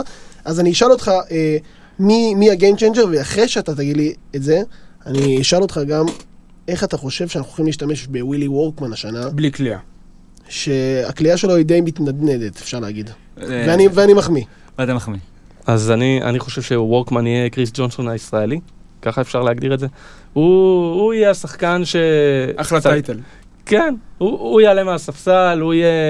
אם שלומי ארוש הביא את זה ב, מבחינת האנרגיות בהתקפה ו, וזה, אז אנרגיות. ש... לא אנרגיות, לא בטוח כן. הוא גם יבוא מהספסל, יכול להיות הוא חמישייה. וורקמן? ייתכן. אני לא רואה את וורקמן חמישייה. לא לא יודע, בטוח. לא יודע. לא יודע בכלל. מעניין. מבחינת אבל- שינוי משחק, אתה רואה אותו עולה, מה, מכניס drive בהגנה, עושה, עוזר מאוד בריבאונד, ריבאונד זה נקודת מאוד, עושה חוזקה בדיוק. זה, זה משהו מאוד חשוב, כי שם הולכת להיות הנקודת תורפה שלנו. אמ, לא יודע, יכול להיות שאם דדס יראה באמת שיש לנו איזו סיטואציה בעייתית, אנחנו נראה גם את וורקמן בשלוש וגם את, אה, וגם את ג'ונסון בארבע, אה, בשביל אקסטרה ריבאונד, אקסטרה הגנה, טיפה הגנתי. יותר אגרסיביות. אז כן. אפשר להגיד ב- ב- בזהירות שיש לנו הרבה, הרבה אמצעים השנה. יש לנו כלים, אבל, אבל גם מצד שני גם אבל אנחנו נורא שבירים. אתה- אוקיי? אתה מאוד קצר בסגל. אתה קצר, קצר. אתה קצר. אתה אבל אני. לא חושב שאמרנו פה את המילה האחרונה עוד. אני לא, אני מקווה לפחות, אבל לא נראה לי שככה יפתחו את העונה. מה נשאר לך? אין לך אין לך הי- כלום. הייתי מביא או את הארוש, או את עידו דוידי. זה מה יש. מה עם איגור? אמרנו אותו כבר את אה, השם שלו. איגור, כבר אה, כמה איגור. איגור, נכון. איגור יש נכון. לו דרכון רוסי, הוא לא ממש אה, כן. אבל השאלה, אנחנו אבל השאלה אחרת, באמת, עכשיו בואו בוא ננהל את אנחנו הסוגיה סוף הזאת. אוגוסט. דקה, שתיים, נדבר על זה. איגור קולשוב השנה, איגור קולושוב, אה, בעצם למתעקשים. אה, השנה נתן עונה בנהריה שבינונית, אני... מאכזבת. מאכזבת. בינונית. מאכזבת. אה, איך כאילו, אני לא מבין. הרבה איך- משחקים ראיתי אותו פותח עם איזה שמונה נקודות, הייתי בטוח הוא אה, הולך לדפוק עכשיו את מה האינטרס ה-25 של והוא לא עשה את זה. מה האינטרס של קבוצה אה, רוסית אה, להחתים אותו? מה האינטרס? שחקן מקומי. אז שחקן מקומי, אבל השאלה אם אין שחקנים רוסים יותר טובים ממנו. כי הוא לא עילוי ישראלי. הוא בוגר מכללת פלורידה. ובאיזה- עמדה הוא שיחק במכללות? שתיים. תודה רבה. אולי אם הוא יחזור לעמדה 2 בכדורסל שלנו, למרות שזה מבחינת סייז זה אחרת לגמרי, אולי משהו צריך לעשות. אני חושב שאם קבוצה תלך עליו, היא תנסה לנצל אותו בעמדות אחרות, אבל... אה, לא, אני באמת לא מבין. למה אני אומר את זה? כי הסיטואציה הספציפית אצלנו, שיש לך סופר עומס על עמדה 3, 3 וחצי, 4, אז אם באיזושהי סיטואציה הוא הישראלי היחיד שנשאר ואתה מביא אותו, הוא סוג של כאילו, אתה יכול להכריח אותו לשחק בשתיים, ואז הוא יכול לחזור למה שהיה במכללות. זה לא עמדה זרה, זה לא עמדה זרה לו, זה מה שאתה מתכוון. כן, בגדול. אה, תראה, זה, זה מעניין. זה מעניין לגמרי, כי אני באמת לא חושב שקבוצה רוסית צריכה לקחת את איגור קולשוב באיזושהי מטרה. הכדורסל הרוסי... לא, אני לא, לא, זה לא שאני מאדיר, זה לא שאני. מאדיר את הכדורסל הרוסי, אני פשוט אומר דבר מאוד מאוד פשוט. אני נאחל חושב- לו להצליח ולמצוא חוזה איפה שזה, אבל רוצים אותו אצלנו, מה מה לעשות? יש לי. הרגשה שהוא יחתום איפשהו בארץ, לא יודע אם אצלנו, אבל... פתאום יהיה אני חושב שהוא גם מעדיף לשחק. בפיבה ו- ובכל ה... אתה יודע, האדד value שיש לחולון אה, לתת על שאר הקבוצות בליגה. הלוואי. טוב, אז מהבחינה הזאת שמנו, שמנו כמה נקודות על הסגל שלנו, זה סגל שכרגע הוא קצר, אין, אין מנוס, אה, והוא קצר אה, מבחינתנו גם בעמדת הרכז, אנחנו רוצים לתת איזה שהם אה, שתי ציטוטים מפוסטים שלך, פוסטים אה, מקצועיים שלך בפייסבוק. אתה הסברת את המשנה שלך לגבי סי.ג'י אריס, טענת שהוא רכז, אנחנו תכף ננהל את הוויכוח הזה, אבל חלק מהאוהדים, גם בקבוצת האוהדים וגם חלק מהחברים פה בצוות הפוד, אה, רואים שידור חוזר של העונה שעברה, ולמה אני מתכוון? בחרנו בשתי ציטוטים מאוד מדויקים שלך מהשנה שעברה. אחד, בתחילת הדרך, והשני, בסוף המר של ההדחה מאירופה. ואני אקריא, אוקיי? אה, גביע ווינר מודחים מול נהריה, 24 בספטמבר. יוגב הוא הרכז האמיתי היחיד, אתה אומר. כשמאלתרים עם פוסטר בעמדת הרכז, מאבדים את היכולות ההתקפיות שלו בעמדה מספר 2. אני שואל אותך, האם אנחנו יכולים להגיד את אותו דבר על סי.ג'יי ומגי, אם אנחנו נכריח אותם לשחק בעמדה אחת, אנחנו נפסיד יכולות התקפיות שלהם? אל תענה לי עדיין. העונה התגלגלה, התהליך המשיך, המפלות הגיעו. בחמישי לשני מודחים מול ליד קבליס בפוזיישן האחרון, כולנו שבורי לב, ואתה אוסף את עצמך אחרי המשחק ואומר, זה סיוט מתמשך של עונה שנרצה למחוק, ההנהלה תצטרך להחליט האם להתחזק ברכז, ולא לוותר על האפשרות לעשות פיינל 4, או לנסות לרוץ עם הסגל הקיים ומה שיהיה יהיה. איזה שחקן הביאו אחר כך? לא רכז, מני אריס. אז איך אתה רואה את זה העונה ברמת הרכז וברמת ההכר- ההכרח של סי.ג'יי ומגי לשחק באחד? אז קודם כל, כמו שאמרנו, לדעתי, סי.ג'יי אריס הוא יותר רכז ממה שהיה לנו עד היום, אה, בעונה שעברה יותר נכון. אה, אבל שוב, בשיטה הזאתי, אה, ש, ש, שרצינו רכז, ש, שהיה, שראו את המחסור הזה ברכז, זה היה בעיקר בשיטה של דרוקר, אוקיי? אה, הפועל ירושלים נגיד, לא יכולה להרשות לעצמה שלא יהיה לה רכז. כי זה pick and roll? כי זה pick and roll, יש להם לפעמים אה, שלושה, ארבעה מהלכים של pick and roll באותו, באותו, תרג... באותו possession, וזה זה מה ש... זה, זה ההבדל בעצם. בשיטה של run and gun, run and בלאגן, אתה אומר ש... פחות משמעותי, אה, שוב, שאתה צריך להריץ pick and, roll כל הזמן, אתה צריך רכז שיותר מדברים בעיקר על יבין ה set game. כן. בדיוק, set game. המשחק של ירושלים נגיד הוא יותר איטי, יותר מחושב, כל ה playbook שלהם מבוסס על ה pick and roll ועל המשחק. האיטי הזה, אין, אין אצלם זריקות רעות, אה, אבל אצלנו, אה, ברגע שאתה משחק עם, כל כך הרבה גארדים, ובעצם התרגילים שלך הם נורא פשוטים, אתה, אין לך יותר מדי חסימות, לפעמים יש לך איזה pick and roll, שתיים, גג, אז אה, הצורך הרי- ביקר הם אה, יור- הרי גם יורד. אני, גם אני וגם אתה אוהד, מסתבר, ראינו את אותו המשחק של כן. אה, אה, לימוז' נגד... אה, פאו. פ- נגד פאו של אה, פורטס, סי.ג'י-. אריס. זה היה כן. בעצם סי.ג'י אריס נגד אה, אייזאה מיילס נכון. בשבילנו, וראינו ש- שנינו שסי.ג'י אריס יכול להוביל כדור, והוא אפילו עשה את זה בקבוצה הזאת. עשה לגמרי. את זה כמה התקפות, עשה את זה יפה, השליטה שלו בכדור טובה, יש לו הוא מובמנט הוא פתח עם עוד רכז איתו? ש- פתח עם עוד רכז, ואתה יודע, לסירוגין גם הרכז ירד, וסי.ג'י אריס תפקד רכז כרכז יחיד. רכז, אה, הוא היה נראה לי מקומי, אני לא רוצה להגיד אוקיי, סתם, אני לא- לא, לא לא בדקתי. את זה. קראו לו מקונול, אם אני, אם אני זוכר נכון. יש מצב שיוגב יפתח באחד, אחד מהם יפתח בעמדה שתיים, ואז בהרכבים שאתה רוצה לרוץ, לעשות נקודות, לעשות משחק ריצה, יוגב ירד. יוגב ירד, ושתיהם ישחקו ביחד ב- בעמדת הגארד. אה, למרות שכאילו מבחינת עומק, אין לך כאילו, אין לך עומק בכלל, יש לך שלושה חייב שחקנים, עוד שלושה שחקנים. עומק, חייב. אני, אני חושב שהיה מקום להביא אה, עוד איזה רכז, אולי אה, רכז ישראלי. היום בשביל היום לסתום חיפה חור, בכסף החתימו שני רכזים. ישראלים. את האזרח. אה, ג'ורדן. כהן, ג'ורדן כהן, מעניין. כן. מעניין. ג'ורדן כהן מתאזרח ואבי בן שמעון. אבל הוא... אני, אני ראיתי קצת. אה, האמת לא לא ראיתי משחק מלא שלו, בכל זאת ג'ורדן כהן, אה, ראיתי היילייט שלו, לדעתי הוא לא בשל בכלל לליגת העל, הוא- הוא הולך הוא- לחמם שם את הספסל בטירוף. דיוויד כהן? משהו כזה. משהו כזה, אז לא- לא מרשים. אבל מבחינת, מבחינת רכזים, הרכז הישראלי הבכיר האחרון שהיה פנוי, אבי בן אה, משתבץ במכבי חיפה, וסוג של אין לנו אלטרנטיבות, זהו, נגמר הסיפור, כאילו מבחינת קו אחורי.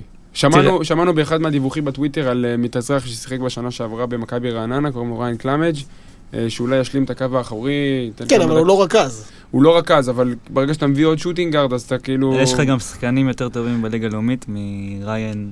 ריין קלמג'. אני אביא לך שם שנשכח, שלדעתי הוא חסר. אה, נאור שרון. נאור שרון הלך לשחק ב... אופי בעייתי, השנה בליגה הלאומית הוא שוחרר. מקריית אתא, לא הס- הוא לא הלך לשחק הסתדר שם. באיסלנד, עשה באיסלנד? מספרים סבבה אבל לפני באיסלנד. זה בהפועל חיפה, שנה לפני זה, הוא היה השחקן הישראלי הכי טוב בליגה הלאומית. נכון, ולא יודע, מאמן זה יכול מעניין, להיות שהוא השתנה, הוא. כבר, הוא כבר בגיל, שנגיד, אם הוא מקבל הזדמנות מקבוצה שלנו, הוא מבין שהוא צריך לסתום את הפה ולתת את ה... כן, אבל גם צביקה שרף הביא אותו ב- באחת השנים, ואני זוכר כאילו שזה לא לא היה כל כך מוצלח. מה, באשדוד. זה היה באשדוד. זה לא היה כל כך מוצלח. שמע, לא, לא, אבל הוא התבגר.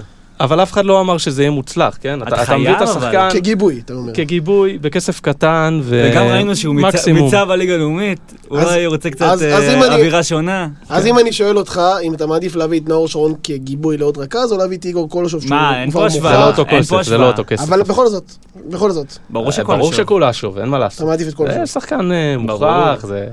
כבר שיחק כאן. גם, האמת, גם נאור שרון שיחק כאן. נכון. אז uh, בגדול נאור שרון uh, זה שם uh, מאוד מעניין שעולה בשוק הישראלי, כמובן שאין לנו כל כך הרבה אלטרנטיבות, אבל נאור שרון זה שם uh, שהוכיח את עצמו כבר, ויכול בליגה יכול- הלאומית. יכול, לה, יכול להתאים כרכז מחליף, אנחנו נרחיב על זה את הדיבור בהמשך. סוגיית הרכז זו סוגיה מאוד מעניינת, uh, שניתחנו אותה ככה ממספר כיוונים, ועכשיו אנחנו חוזרים אליכם, הקהל, uh, פינת שאלות הקהל. העלינו תמונה מאוד משובחת של אוהד עם המשוגע לפייסבוק, אה, והצגתם אותו בשאלות מעניינות, גם בטוויטר. אה, קיבלנו שאלות מעניינות, אז אנחנו נתחיל משאלה מהטוויטר. אה, זיו פוזנר מפנה לנו שאלה מהטוויטר, שככה אוהד וסתיו ינתחו אותה בהרחבה. סטטיסטיקה של שלומי ארוש בעונה האחרונה, בדגש על לפני ואחרי ההגעה של דדס, איך זה השפיע עליו ואיך הוא תורם ברמה הקבוצתית. אוקיי, אני בדקתי את זה. קודם כל זה לא רק לפני ואחרי, כי היה גם את ליגת הקורונה, החשבתי גם את זה. זה עשיתי עם דדס ובלי דדס. בלי דדס. אוקיי. עם דדס 7 נקודות ב-20 דקות, 11 משחקים. בלי דדס, בלי דדס 5.6 נקודות ב-16 וחצי דקות. יש הבדל קטן, אבל מבחינה מקצועית, הוא שם עדיין כדי לתרום? איך, מה דעתך המקצועית על, על הפרידה שלו? זו סוגיה מאוד חשובה לאוהדים. שמע, אני חושב שזה טוב, זו פרידה שטובה לשני הצדדים, כי אני באמת חושב שארוש אה, מחפש את הדקות שלו בשלב הזה, של... אמנם הוא כאילו בשלהי הקריירה, אבל עדיין הוא רוצה להיות בורג משמעותי, ועדיין רוצה להיות, אה, לתרום. אני חושב ש, שזה טוב שהוא עוזב אותנו, כי הוא לא יכל להביא את עצמו מספיק פה לידי ביטוי, הוא גם לא היה מקבל את הבמה, אה, וחבל, חבל. יש לו עוד איזה שנה, שנתיים, אולי שלוש. ליגה לאומית או ליגת על?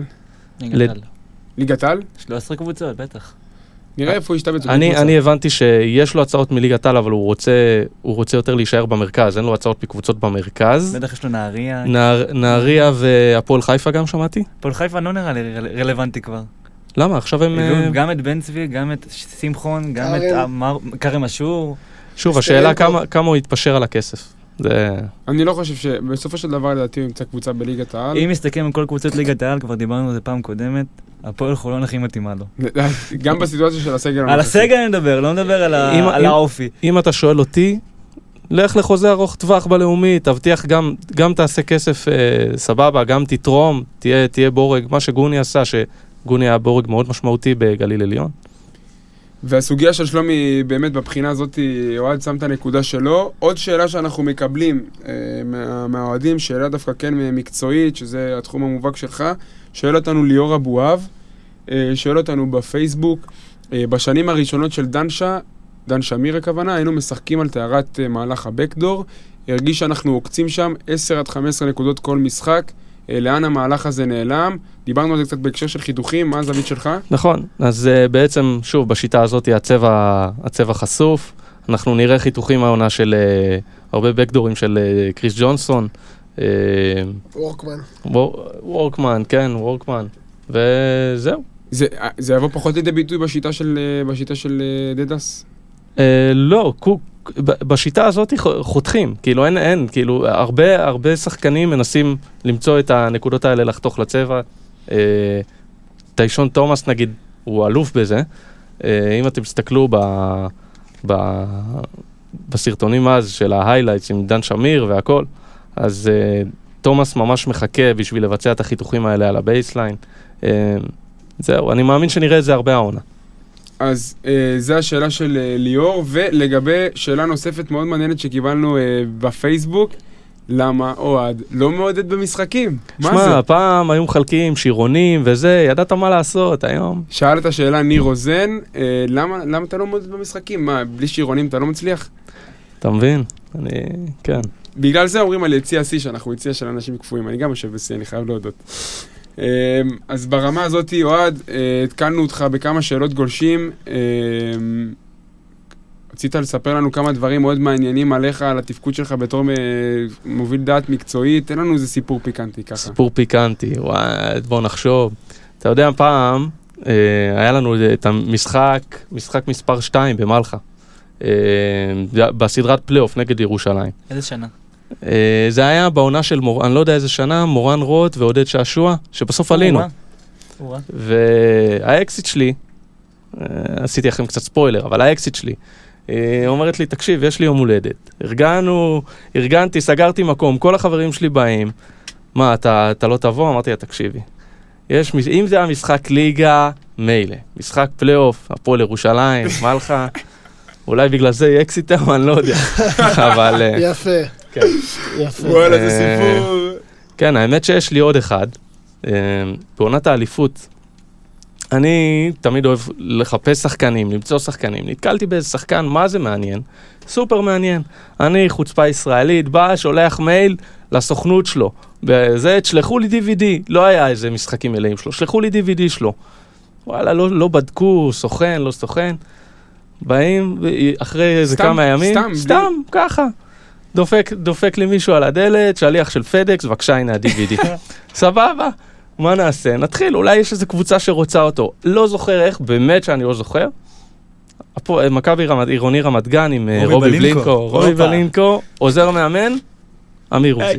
אמיר עוזי. אמיר עוזי. הייתי אומר יניב בורגר, אבל טעיתי. כן, אז אני מוצא את עצמי נוסע באוטובוס לרמת גן להביא לאמיר עוזי את ה-DVD, כן?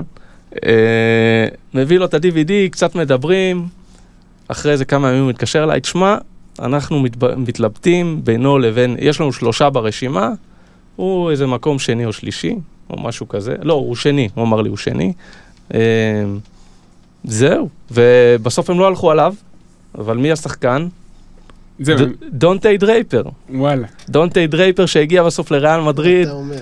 כן. זה... הזוי. זה סיפור, זה מה שאני אזכור כל החיים. אני מסתכל- עזבו שלא לא יכולתי באותו גם... עונה היה לרובי בלינקו איזה עימות קולני בפסק זמן עם אחד הזרים, יכול להיות הוא בחר אותו במקום את אה, דרייפר. אני, נכון. אני מסתכל על הפנים של רוי והוא אומר לי, מאיר, די, צריך לסיים. אז אני באמת רוצה לסכם אה, ולהגיד כמה מילים. קודם כל, אוהד, באמת היה לנו ממש ממש כיף איתך. אני בטוח, אני באמת בטוח שאתה תגיע לכאן עוד בהמשך, כי יהיה לנו כאן אה, עוד כמה רגעים שנצטרך אותך. היה, היה כיף, היה כיף. אין דרך יותר טובה מלסיים את הפרק הזה על הקו שבין מכבי עירוני רמת גן לבין ריאל מדריד. אחלה זיסמן, כבר דיברנו לך על היה זיסמן. בפרק? איך היה איך כיף, היה החוויה? תענוג, ואני חושב שזה חשוב מאוד. רק רק תמשיכו עם זה, וסופר כיף. אני נורא- אני שמעתי את השני פרקים הראשונים, נהניתי, שמעתי אותם בשקיקה, באמת. תודה רבה לך, שלא אוהד. תעז, שלא תעז לסיים. אני כבר אומר כאן, ואני ככה ב- ב- פותח איך הוא ציטטות. אוהב.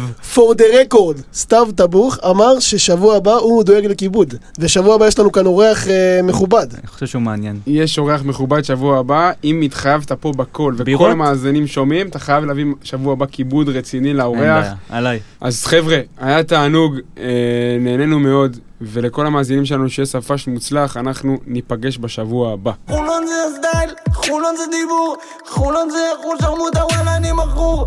חולון זה הסטייל, חולון זה דיבור, חולון זה חול שרמוטה וואלה אני מכור. אני מביא פה את של חולון. חולון זה אטלנטה נגד חולון זה אטלנטה פה את של חולון. חולון זה אטלנטה נגד חולון כן אטלנטה נגד